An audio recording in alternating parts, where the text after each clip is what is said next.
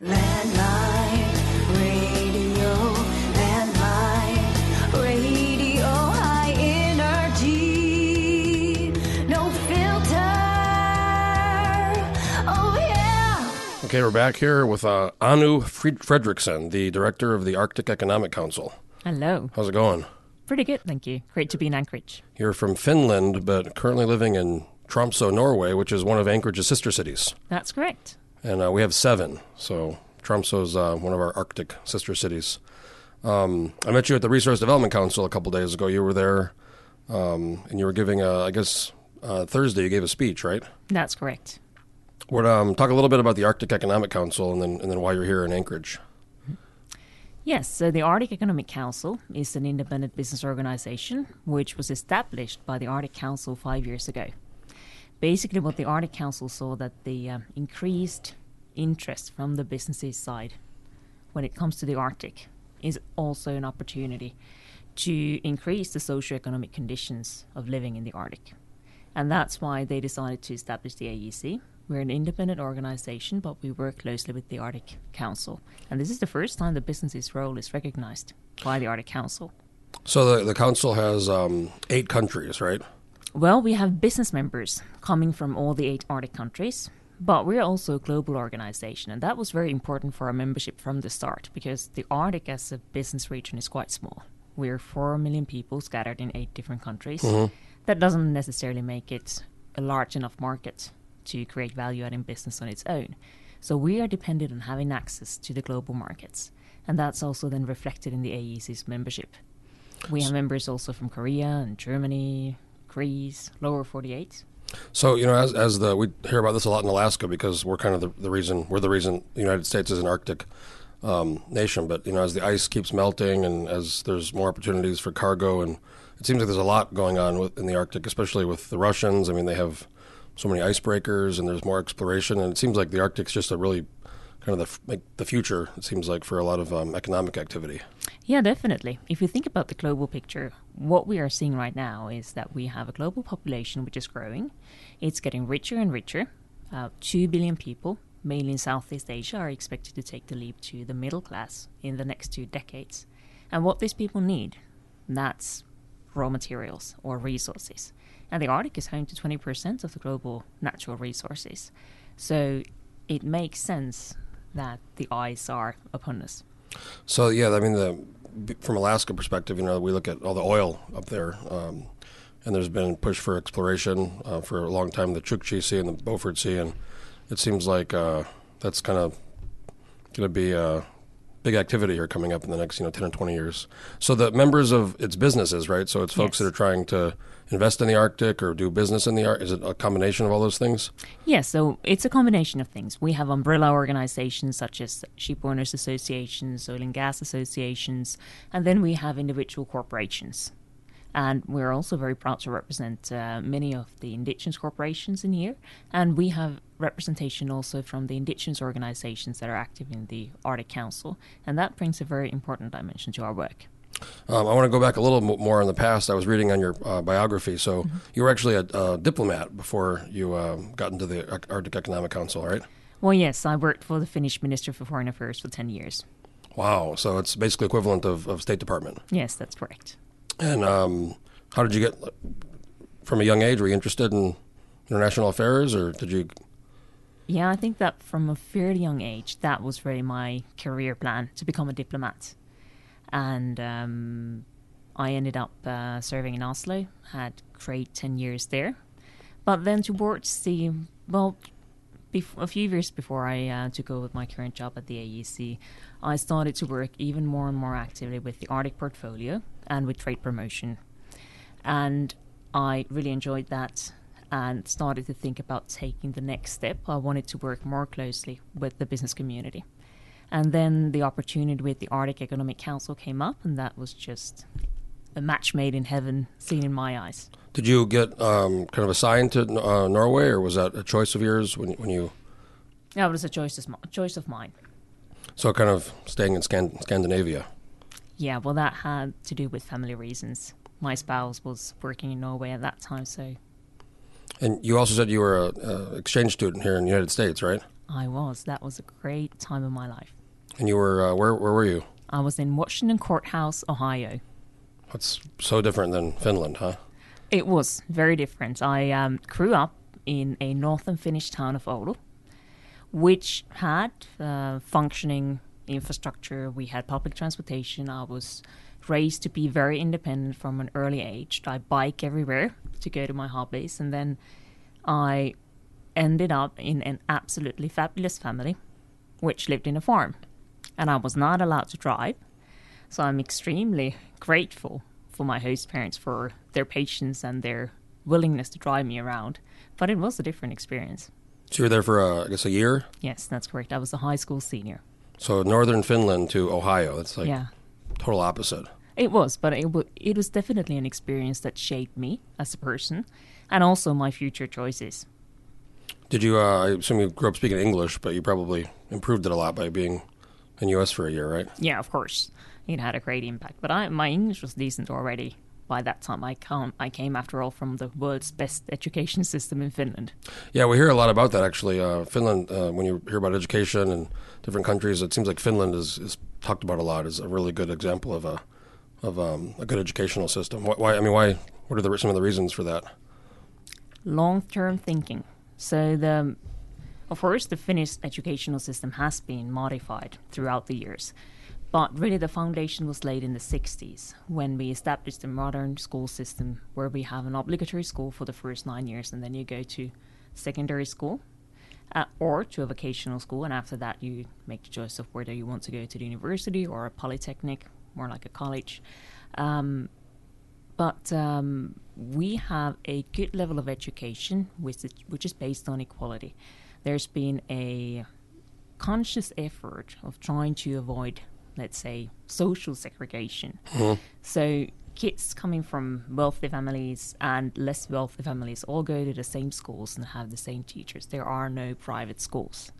And of course, uh, what's important to keep in mind is that we actually compared to many other countries in the world, in the Nordic countries, we have very low differences between the different social classes. And I think teachers get paid. They get paid more in Finland, right, than, than the United States. Now, I'm not sure what the average page in, uh, pay in here is for teachers, but yes, the teachers have a decent salary in Finland. And one of the secrets is that they're given a lot of independency in their work. They are highly educated, it's a master level education, and it's difficult to get in.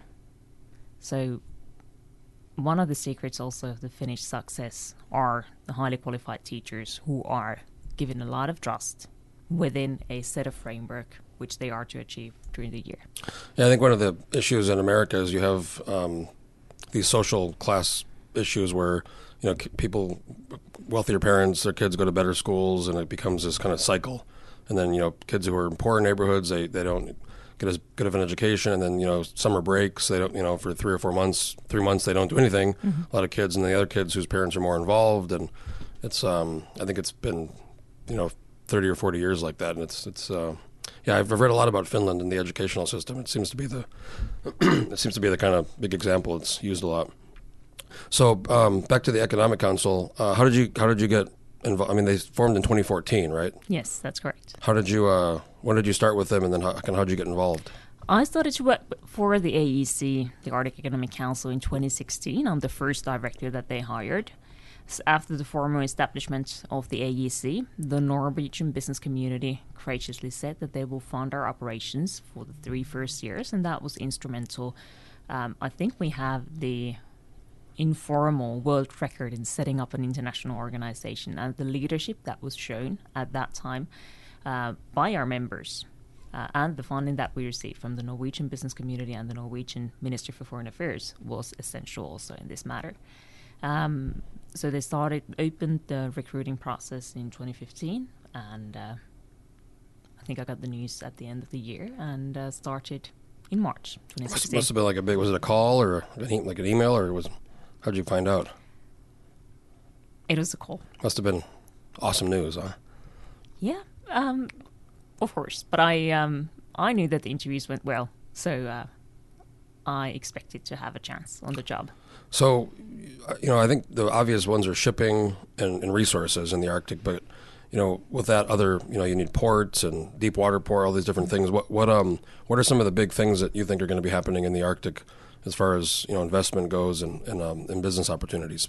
So, in terms of um, opportunities in the Arctic, the AEC and our members have identified business lines, which also speak of how we see the major what what we see as the major business opportunities in our region, and those include include just like you mentioned, energy, not just um, oil and gas, but also renewables. If you look at the Nordic part of the Arctic, wind power is actually the sector within energy where you have the largest investments coming up in the next ten years. Then um, um, shipping, infrastructure building, and then one thing that is sometimes forgotten that's connectivity. That's a business case for us, and it can be a massive game changer for our region. Because currently, what are if you look at the plans that we have currently for subsea cable development, the Arctic Connect cable, which is being planned to run through Finland uh, to northern Norway, Kirkenes, and then go along the northern sea route to Asia if that is to be realized, and then if we get a Quintillion phase two to Asia, phase three to Europe, suddenly we face a situation where the Arctic is surrounded by subsea cables. I mean, this is that ultimately the London to Asia cable, right? Is that yes. um, the the big thing in Alaska is a lot of these communities in n- northern Alaska, which are essentially sometimes unconnected, or the connectivity to get them internet is you're talking about thousands of dollars a, megabyte. When that cable got laid up there, I mean, it was a big game changer for getting internet to a lot of these these uh, communities, and it's been something people have been talking about quite a bit. Yeah, one of my favorite quotes is uh, "It's a new day on the slope," and that was by one of the locals when the cable was finally operating. So is what, what's the because when I first heard of that maybe think it was eight or nine years ago because I used to work in, in IT up, up here for a long time and then I worked in oil and gas and I first heard about it and I thought it was kind of like kind of sounded crazy you know this cable from you know England or London to Asia and then it started eventually it happened. What's the long term? I mean, when's when's that supposed to be complete? Is there a completion date or is it for it to stretch across or are they still is it just I'm not aware of an exact date for completion, but I know that, for example, with the Arctic Connect cable, they are making great progress. They have recently signed an MOU. Cinia, the development company, partially owned by the, state, by the state of Finland, has signed a memorandum of understanding with Megafon in Russia. So things are looking pretty promising on their behalf. what other um, opportunities are you guys looking at or working on for things in the Arctic? Well, in terms of connectivity, what, where we see a major potential, and this is especially valid in the Nordic part of the Arctic, that's data center development. Because with the connectivity in place, we have the right climate. Um, our current chairman, Heidar Gudjonsson, also often says that uh, Iceland has the average temperature of, of 4 degrees of centigrade. That's equivalent to a fridge. And in terms of data center development, that's actually going to be an asset. In addition, we have abundance of renewable energy. And those combined with the high tech environments that we have in some parts of the Nordic countries can actually help us become a hub for data center development. That's one thing we've talked about in Alaska. It's um, it's always like who's going to pay for it, but you know you have to keep these data centers cold, and it's perfect in the Arctic because Yeah. you know these things in you know Nevada or California where it's 100 degrees outside. They I think their biggest cost is is cooling. It's actually cooling, yeah. And what we see to an increase increasing degree coming from the industry is actually um, their push to look at the green solutions, to look at um, ways of operating which are more and more environmental friendly. So, in that, with that in mind, the Arctic makes perfect sense. Another issue uh, we see here in Alaska, I'm sure it's in other countries as well, is uh, with climate change. Some of the you know communities with the uh, the sea issues and the ice and the melting, they're having to move some of the, their villages. Um, is that something you guys get involved in as far as impacts of climate change in the Arctic? Not directly, but of course, uh, all of us who live in the Arctic, we are the first ones to see the impacts of the climate change, and there is no denying that it is taking place. Uh, then it is another question whether it has to do with actions that take place in our region or whether it's some a consequence of something that happens further down south. But um, no matter response, we still need to be a part of that game. And one of the um, developments that we've been witnessing for the past five to ten years, especially in the Nordic countries, are businesses being looking forward looking and developing strategies for the green change. So, in Norway, for example, where I currently live, um, the su- uh, Sustainable Development Goals and climate change and green economy are seen as a business asset and a new strategy going forward. So this might be a, a dumb question, but in the summertime, is, is in the summertime is is solar? Uh, and I I know in the wintertime probably not, but in the summertime the sun's up Yeah. a lot. Is there uh, any opportunities with solar power um, in the Arctic when it's the sun's always out? That's a great question. I know that in small scale for private housing, that's being used, but uh, what the opportunities are in large scale, that uh, I don't have the uh, exact information on. The other uh, interesting thing is now some of these cruise ships are starting to go in the Arctic, and we had one a couple years ago um, way up north. It docked at um, I think it was uh, Barrow, and everybody was kind of like, "Oh my gosh, there's a bunch of European tourists here." Is um is that another thing that's growing in, in kind of tourism or Yes, definitely. Tourism is one of the sectors that is uh, in major increase in the Arctic. Um, we I see that every day on the streets of Tromsø, especially in the wintertime. Traditionally, the tourism industry in northern Norway has focused on summertime, but now winter is the really pop season.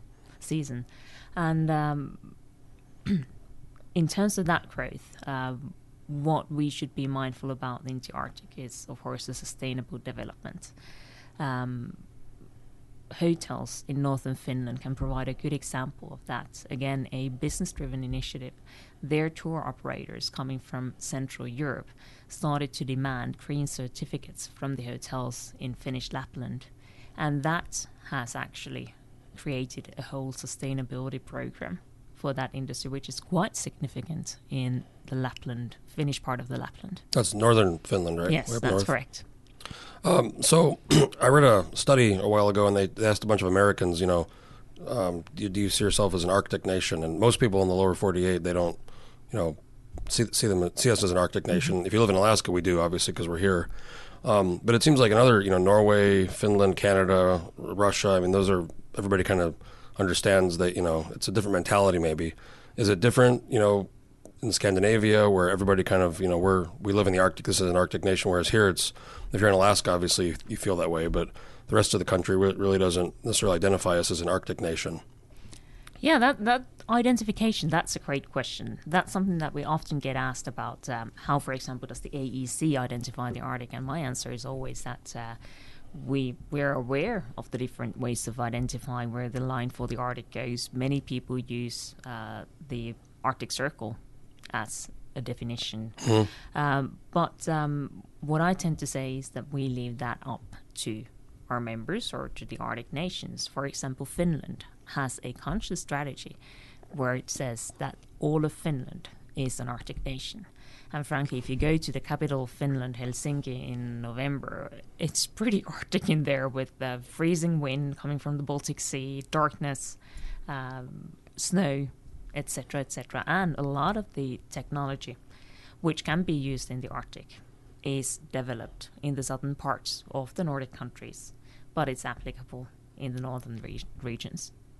Um, I wanted to go back to the, the shipping. I wanted to ask you. So, with this northern sea route um, opening up and being being more able um, to be used by you know cargo ships, uh, I was reading that it seems like the going from you know Europe to Asia through the northern sea route is um, it's a, it massively cuts back on, on the time to get goods. I mean, it's it's it's a big number, isn't it? Yeah, it's about a third of reduction for the passage.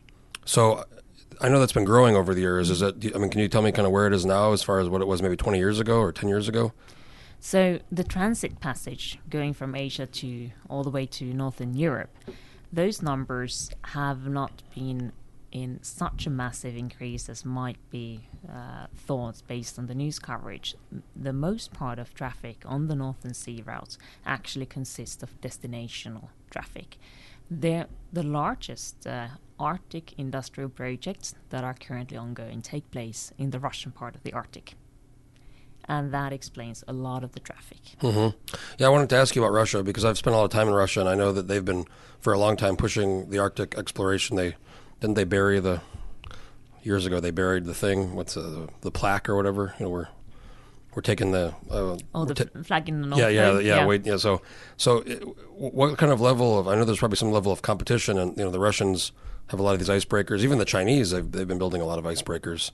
Um, how much of of what's going on up there is like a comp- competitive um, nature between countries or businesses that are trying to get resource, you know, resource development, maybe control shipping, and is that I wouldn't like to speak of competition, uh, first and foremost, because we are a business organization, and we believe in that in cross increased cross-border trade. We believe in that we need to improve the business ties across the Pan-Arctic region and between the Pan-Arctic and the global region. That's because it benefits us all. Um, in addition, um, we have great examples of technological development, for example, which is taking place in one part of the Arctic, that could be used in other parts of the Arctic. So, also from the sustainability perspective, I firmly believe in that if we are able to use the best possible technology, no matter where it comes from, mm-hmm. then that's also for the best of our both our environment and our industrial projects. Yeah, when the U.S. chaired the Arctic Council a couple of years ago, there was a big event here I went to, and it was interesting. There was you know all these Russians and Norwegians and American, all these different people, and um, somebody made a joke that they said, you know, this this is such a good way to interact. We, we should interact like this more than some of the other you know problems in um, you know global global politics. And it seems like the Arctic is a good way for people to come together from all these different countries who have a shared goal of, of you know business and uh, economic development, resource development, and uh, I think you know I don't know. I feel like in the next twenty or thirty years, there's going to be so much happening in the Arctic. Yep, I fully agree. Arctic is a great example of well functioning multilateral collaboration, both uh, on the policy side with the Arctic Council, and this I'm, of course, saying as an outsider who has been observing their work, but also within the AEC on the business side. Uh, I need to recognize the Arctic Council's important work, what they do, and the ability for all those eight nations to collaborate despite the current political situation. That is a major achievement. So with your job, I imagine you're traveling to probably all over the Arctic, right? Yes, and also quite a bit outside of the region. And that has been surprising, at least for me. I know. I mean, China China is very interested in the Arctic as well, aren't they? There's a lot, lot of. I know they have a bunch of icebreakers. That's true. And uh, they are partnering with Russians in some of the developments along the Northern Sea route. So what um what's your kind of what's the I guess one one to five year you know what what do you see happening in the Arctic in the next I don't know three to five years? More more investment, more exploration. I think we will see more investments, but at the same time, what we are already seeing in the global sphere now is that there is going to be more and more contradiction. Because if you go outside of our region and discuss with stakeholders about the Arctic, unfortunately, very many of them have limited knowledge about the Arctic, mm-hmm. but their perception of the region is what you can get if you Google the Arctic and look at the pictures. That's iceberg, and that's polar bears very few of them know about the people who live in here, nor of the industrial activity that we have had for decades in our region, nor of the excellent track record that we have in doing these activities. So I think this is something going forward for the past three, five, ten years, where we as Arctic businesses also need to start thinking more of the story we tell. Because we have wonderful examples in our region when it comes to sustainable development, industrial development that minds the interests of the locals and the indigenous people, and we need to get those stories out. Yeah, no, I mean that's one issue we struggle with in Alaska a lot is there's you know there's the ANWR you've heard you know, heard about and there's uh, offshore exploration. We have oftentimes a lot of people from lo- the lower 48 or you know not from Alaska come up here and try to stop anything any kind of development and oftentimes it's it's some of the um, native indigenous folks in those communities that are some of the biggest proponents of that kind of exploration because it provides money, jobs, sustainable, um, you know, income for for jobs and families, and it's. Uh, it, I think you're right. It's challenging to sometimes people think it's like you said, icebergs and, and polar bears. Um, well, is this your first time in Alaska, or No, this is this is my first time in Anchorage, but my second time in Alaska. The AEC had its annual meeting in Fairbanks in 2017, so I had the pleasure of visiting Fairbanks then. what month were you there? and that was May. Okay, so it's it's. I was in Fairbanks. I moved here in 2004 to Anchorage, and I went to Fairbanks once in the winter years ago, and it was like 45 below zero. It was very cold. Right. And then I was there in the summer, uh, and it was like 90 degrees. That's hard So for you. there's a huge, you know, the Anchorage we kind of a little more moderated temperatures because of the water, but Uh-huh. Yeah. Fairbanks is crazy. How I mean, parts of Finland are the same, and even Yeah, inland Sib- temperatures. Siberia. You know, you have these big shifts of temperature. Mm-hmm. It's pretty wild. True. Well, I want to thank you for doing the podcast and coming in. I, I um, hope you enjoyed your stay in Anchorage. We've obviously been having strange weather. It should not look like that right now. Well, thank you so much for having me, and it's been a great pleasure to be both here with you this afternoon, but also in Anchorage. Yeah, I hope you enjoy your stay, and um, we'll be uh, paying attention to what's happening with the uh, Economic Council. Great, please do. Thanks again for coming in. Thank you. Landline radio.